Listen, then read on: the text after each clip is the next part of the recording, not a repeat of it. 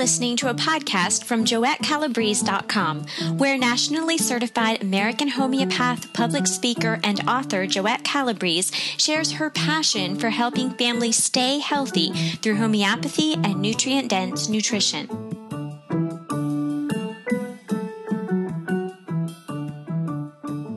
This is Jendi, and I'm here with Joette Calabrese. Hello, Joette. How are you? I'm doing well, Jendi. How about you? I am good. I am glad for a nice sunshiny day today. Finally. I've been looking at your site and I am particularly interested in how you raised your children. I know that your children are adults now and out of the house, but my children are still at home and I am interested in learning how others who have already been through this did it successfully. So, did you ever give your kids any medicine and what did your pediatrician think about this? Well, uh, for any mother, the most important aspect of their lives is, of course, their children. And then let me say most emphatically, pediatrician, yikes. I'm being a little flippant here, but there's a measure of truth to my reaction. I didn't need a pediatrician. Uh, those ubiquitous well baby checkups were something I never bought into. You know, uh, excuse my skepticism, but they're just a calendar building technique for an otherwise not very busy medical specialty perhaps they fulfill a, a, a, need in mothers who don't trust knowing whether or not their children are well. But um, I always felt that I was happy to buy things when I needed them, but I don't really like to buy services and products that are redundant. And I found from years previous to having children and having been married to a doctor back in my 20s before I remarried and then had my children a decade later. You know, you can learn a lot in a decade um, of going to doctors that they're always looking for something to do. And I interpreted that something to do meant prescribing drugs or ordering tests. And I was already clearly against that from, from the very onset.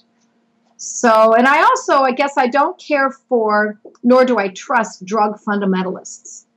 Uh, and I prefer those who are looking to protect the sanctity of the human body, not taint it with questionable d- drugs, uh, particularly during the susceptible years of childhood. And I think a drug fundamentalist is someone who says ear infection, oh, antibiotic. Um, eczema, oh, uh, steroid. Um, you know, look, got a little a little um, issue here on your skin. Let's uh, let's remove it. So the more I read, and the more I found this medical specialty to be a disappointment. Um, I loved Dr. Robert Mendelsohn in his book, How to Raise a Healthy Family in Spite, uh, a Healthy Child in Spite of Your Doctor. Love that book. Uh, and my, so my thinking went something like this If I was going to bring children into the world, I really ought to be able to identify whether or not they were well. In fact, not unlike any mother, I checked my baby pretty much by the minute because they were always in my arms when they were babies. Um, and when they weren't and they were at my feet, um, as I was doing my work around the house, um, I felt pretty capable of knowing what was going on with my children. I knew when they were sick. And I felt and still feel that common horse sense that I was applying trumped any pediatric drug laden scheme every time. I personally really like this kind of thinking, but um, it seems like it's hard to carry out, and there's a lot of fear around the mothers today when we hear about the medical community coming and taking the kids and it just seems like the fear takes away the confidence and it's hard to can rely on yourself as the mother. Yeah well i think we should be getting our phd in mothering. I really believe it's important that we know what we're talking about. We should not say oh i can just do this without um, doing some homework. So you know it should mothering should command our full attention. The act of mothering should be civilized and respected and resourceful. After all, we are raising a human being, our offspring, our worldly and spiritual legacy. So if you're not up to the task and you need a pediatrician or another person to tell you to put chemicals into your baby's mouth, then, well, I guess in a way we may even part ways and our conversation is over because that is my philosophy. I'm being a little blunt, but I believe it needs saying. So, what did you do when your kids got sick? Well, the problem with modern pediatrics is that drugs opened a door to overuse. And I believe there are long term ethical questions to be considered here. But then, worse yet, the door closed behind and slammed shut. And once I recognized that that was the paradigm that pediatricians adhered to, um, and that it was based on, I believed, a cavalier smearing on, injecting in, and tossing about suspicious chemicals, it was easier from there on because I knew that wasn't what I wanted. So that was my first step.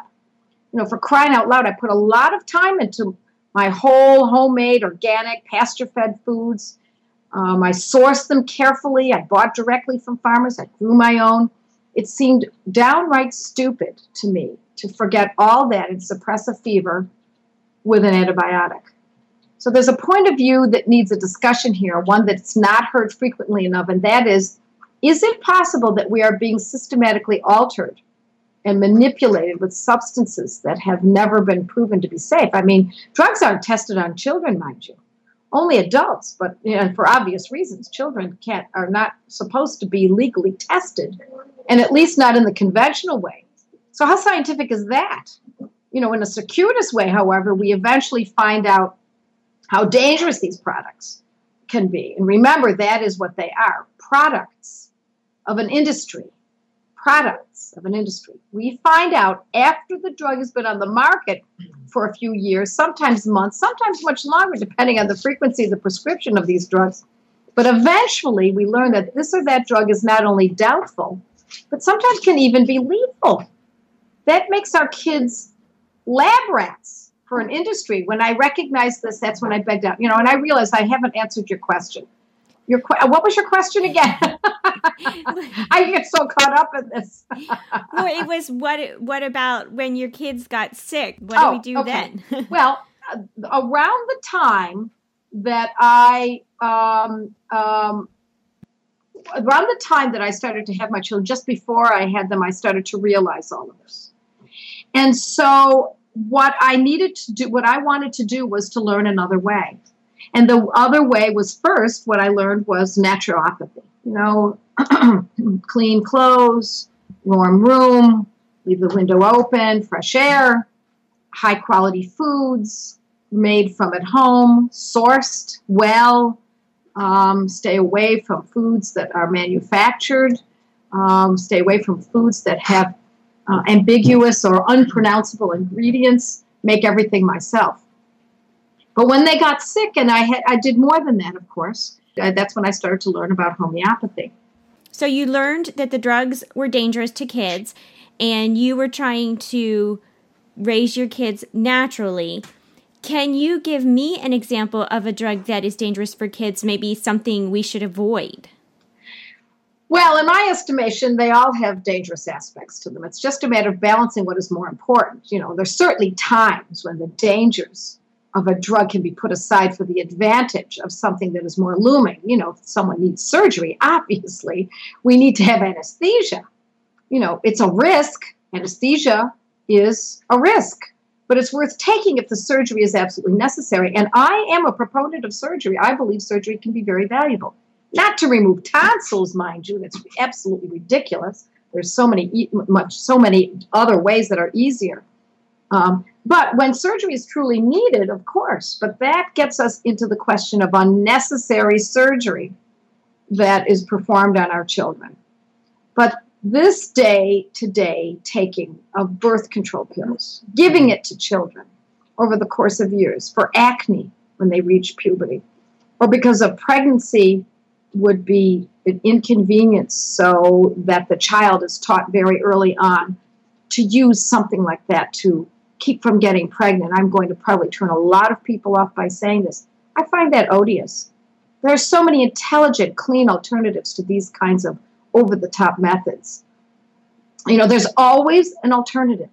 You just have to ask the right person. You have to ask the right questions, um, and not uh, and not someone who's promoting that drug they're already that person's already convinced of that their me- their methods are worthy of touting.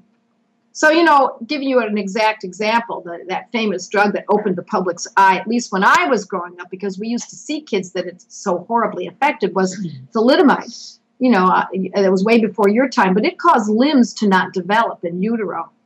And there, you know, and I used to see children when I was a child who didn't have fully formed arms or legs or missing fingers.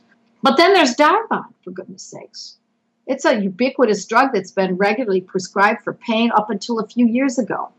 And its claim to fame is now how brilliant, brilliantly it was aiding humanity, but now it caused countless deaths by cardiac arrest in people who, and this is the most important aspect, who had no previous heart disease. It was merrily selling on the market since the late 50s. I think it was like 1957 when Darvon came on the market. And it was recently removed from the market after nearly 60 years of causing these deaths going untraced. Then there's Accutane that was specifically targeted at teens. It has been linked to serious side effects like birth defects. Get this one thoughts of suicide, depression, and bowel disorders. For goodness sakes, we're talking about acne. It was removed in the market back in 2009, but there and there was no official recall. Mm-hmm. You see, it's not that there is a conspiracy of evil out there, like some people might suggest. It's simply a market square that says, "Here's a drug. If you want it, take it. If you don't, then okay too." But we, meanwhile, it's up to us as mothers, as members of the public, um, to make sure that we have done our homework. The public, for some reason, well, it's not for some reason, it has certainly been um, directed at us in this way, that there's an erroneous idea that our government is out there protecting us. And it just simply isn't true. It's up to us to determine if we want such a chemical in um, our or our children's bodies. There are just too many instances to name here, but it's worthy of the attention of any conscientious parent to ask what kind of thin gruel are we giving our children? So I know a question on my mind and probably a lot of mothers is if if I stop asking my doctor, how do I know enough to take care of my children? Well, I've been asked that question many times, and I always say, Do you really have to ask that? I mean, I realize your question is rhetorical and you're interviewing me, but how does anyone know how to make any decisions of substance in their lives? How do you know what house to buy? How to, how, how to educate your family? Who should you marry? Uh, what church should you go to? Really, for goodness sakes, have we lost our ability to make good decisions? Do we not have the control in our lives to be able to decipher what's best for us and our family? I worry about what's wrong with the world that the most fundamental work of an adult must be run by another. If we really don't know, ask your mother, ask your grandmother. That's where the wisdom lies. If they felt now, but now there are those circumstances, of course, if they have fallen into lockstep with the lopsided way of dependency on a doctor for every little fever, then start studying. Um, if your if your mother's saying go to the doctor, go to the doctor, check with the doctor, call the doctor, then you know it's time to start doing some work on your own. And I have thought about that, and I do believe we are way too dependent on the doctors and what the medical community thinks. Well, and not just the doctors, I think of many industries in general, because they've done a very good job of marketing. You know, because I work with clients who hail from all over the world on a day to day basis from far reaching places such as Mongolia, the Philippines, United Arab Emirates. In my fellowships in Calcutta, where I've worked with Hindus and Muslims and Sikhs. In the US, I work with Amish, Mennonites, Hasidic Jews, fundamental Christians, you name it, conservative Catholics. I've also lived in many areas of the U.S. and attended school in England and have done extensive travel. And I don't say this for any other reason than to say that I've observed a great deal in my 63 years on this earth. I've gleaned a perspective, I think, that's sweeping. And what I've consistently noted is something that is going to find the face of the narrative of the Western world, and that is the the it, it's a sweeping generalization, but I can't help but note it time and again that the greater the formal education of the mother, the less she trusts her ability to mother. And the flip side of it is that the more conservative the family values are, the more involved and less likely the mother is to run to the ubiquitous experts for caring for her children, not just pediatricians, but the educators for her child's education. So for the, you know, for the educated mother, the common horse sense, I believe, has been educated right out of her. I'm not talking about intelligence here, I mean higher education. Just try for one minute to see if you can convince a mother who has a law degree that she should know how to treat a fever herself without drugs in one hand and a phone to the doctor in the other. it might just throw her into a fit of disgust for those who don't respect the education of doctors with the mere mention of it. And I don't mean to condemn women who are attorneys. In fact, I took the LSATs myself and was on the entry list to join law school many years ago with a real strong desire to join the legal ranks. But I have to tell you that I have noted this phenomenon playing itself out in educated women. It's prevalent in mothers with demanding careers. They simply don't have the time to learn this stuff. But I say we must make the time. It's that simple. Priorities need to be set. With children, at the apex and the career well below that. Ultimately, if you have to buck the system, you have to do that. And yes, the Feminist Manifesto in order to take on this way of thinking. I defiantly taught my children, and I still say to them as adults, that they would most likely succeed in life if they watched everyone else and what they did and then did the opposite that's when they're likely to get it right just about 100% of the time. so, did they follow your advice? Well, unfortunately, my kids don't always listen to their mother, but I'll share something with you when I didn't follow my own advice. My, you know, my first son was in a school for a few years before I homeschooled him uh, through the rest of grammar school age. And I was being told by his teacher that he should not be taught how to play piano until he was older. It was the philosophy of that particular educational program to relay such intellectual pursuits. Now, my father and my brother are both professional musicians. I've played piano most of my life. I took classical music training in college, so it took me it took some convincing for me to be convinced of this. But she did. She convinced me for a short time. What the heck was wrong with me? The teacher was almost half my age, I considered her education to be superior to my years of life, my family's values, and more importantly, my undying devotion to my child. Yet I took her advice for about a year. So I have to admit, I too am prone to being sold. I still kick myself today for having fallen for that piffle, and I do call it piffle. Soon after I woke up, though, and I decided that I was not going to pay attention um, to that kind of thinking, and I took him out of that school um, of so called experts, mind you. And then we started homeschooling and from that time on. You know, as mothers, we must step back outside of the situation, gain a common sense perspective. The world is brimming with ideas and lifestyles that are lacking in common horse sense, and we must sift through that rubble it looks like your situation is different. It looks like you are a homeopath and have studied all this, so you have confidence to take care of your kids that the rest of us don't have. So, was it your training that gave you the guts to take on curing your family yourself without a doctor? No, actually, it was the other way around, Jendi. I knew nothing about medicine, uh, uh, you know, about even alternative medicine until I decided it was important enough to learn. Uh, I didn't learn about homeopathy until I got sick at the hands of modern medical treatments of antibiotics and those godforsaken birth control pills. That's when I said, okay, I've had enough. And that was just about the time my husband and I were married and we started looking into having a family. And that's when it became crystal clear that if you want something done right, you have to do it yourself. So I'm sure there's naysayers that will say, well, your kids probably weren't as sick as others, and that's why you could handle it.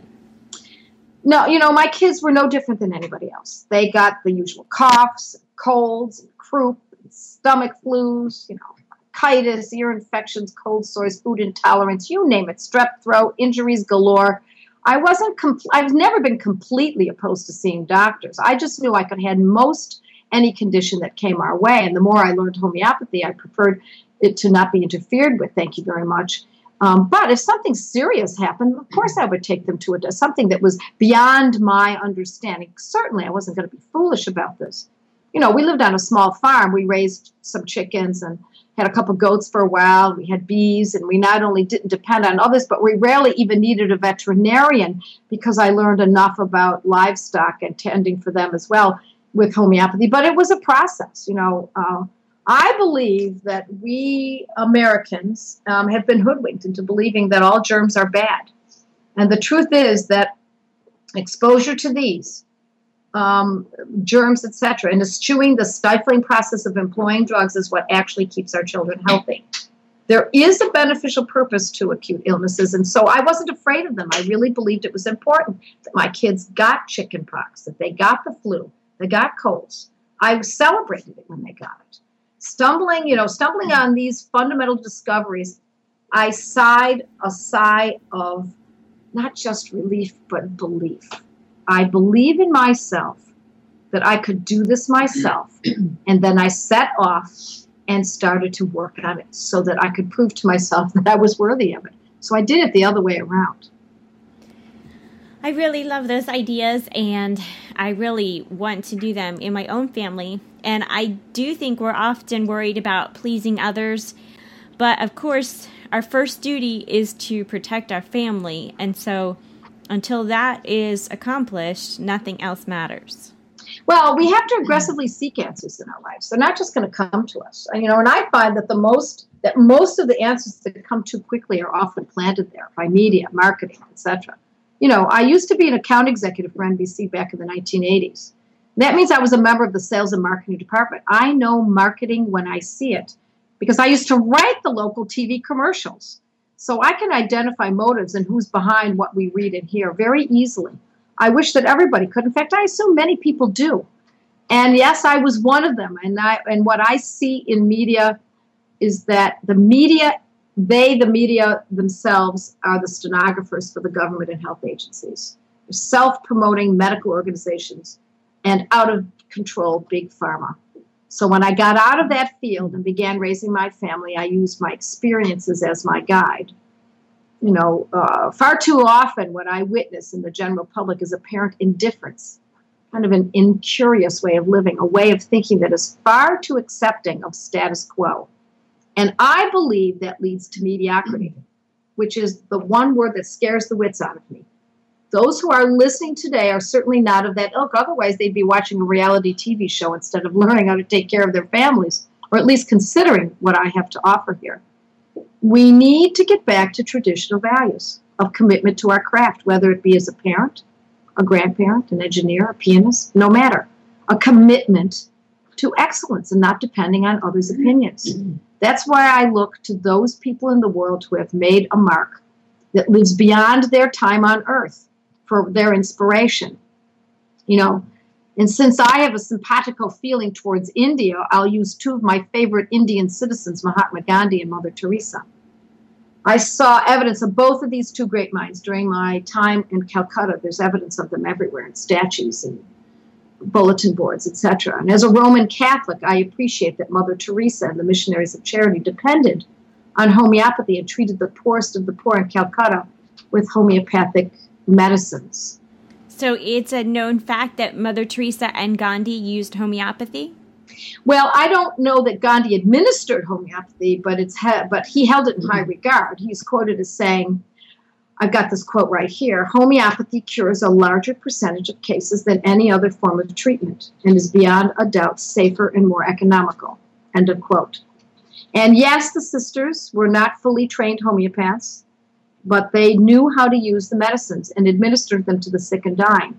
You know, Dr. Prasanta Banerjee, the wonderful man who trained me in his methods, knew and pers- personally acknowledged that to me. The wide world has a lot to offer us if we seek for it. Yeah, there's no doubt. There's no doubt. And the reason I mention this is because it demonstrates that homeopathy is so very poorly underrepresented in the US today, yet highly valued in the rest of the world. In fact, it's valued everywhere but US and Canada, and oddly enough, in communist countries too. But more importantly, I share this because what I've unearthed are what I believe the answers to so many homeopathic protocols that can be learned by families to treat themselves. You know, it takes these protocols, take away the trial and error found in both classical homeopathy and uh, even what, say, an essential oil or something or herb can provide. I love to say here's how you do it. Here's the condition, here's the remedy, here's the potency, and here's here's where you can purchase it if you don't have it, and now this is how it's employed. And I love that you share so much free information on your blog. And I love to go there and search for something that is bothering my family instead of going to the drugstore. And if I don't find something right away, I try to pick a synonym or another way to describe it and search that way. So I was looking up yeah. acne for my daughter. It didn't find a lot. So I put in pimples and it brought up some information about that. And I reference it to other people. Oh, I learned about this on JoetteCalabrese.com or I was reading about this on JoetteCalabrese.com. So it's a great resource. Yeah, yeah. I'm, I'm glad you're using it. And that's the way to do it. You have to have, you may have to come up with synonyms. Yeah. Do you have any parting words for us today? Well, actually, I just have one. My parting word is no. The most powerful word in a woman's vocabulary is no. You can always say yes later, but start out with no first. No candy right now, honey. And more importantly, no thanks, Doc. I need to give this some thought. No, not today, Doc. I want to discuss it with my husband. No, not Tylenol for fever. Thank you very much. When it comes to our posture and dealing with the health and welfare, and this includes dealing with education administrators too, by the way, my general rule is no. Don't be a good girl, be a good mother. Be prepared to fight the finish for your family. No, don't be a compliant parent, be a self respecting, well informed force. Be defiant. Unapologetically take control of your destiny. Instead of bumping around the bottom in mediocrity, get to the top of your game. Go ahead and tuck away some of the protocols, of the homeopathic tricks of the trade into your hip pocket. Then take your family by the hand and face the opposite direction from the rest of the world. And that's when you say, Yes, yes, I can do this myself. That's when you're likely to get it right. Thank you so much, Joette, for all your encouragement. Thank you for listening to this podcast with Joette Calabrese. If you liked it, please share it with your friends.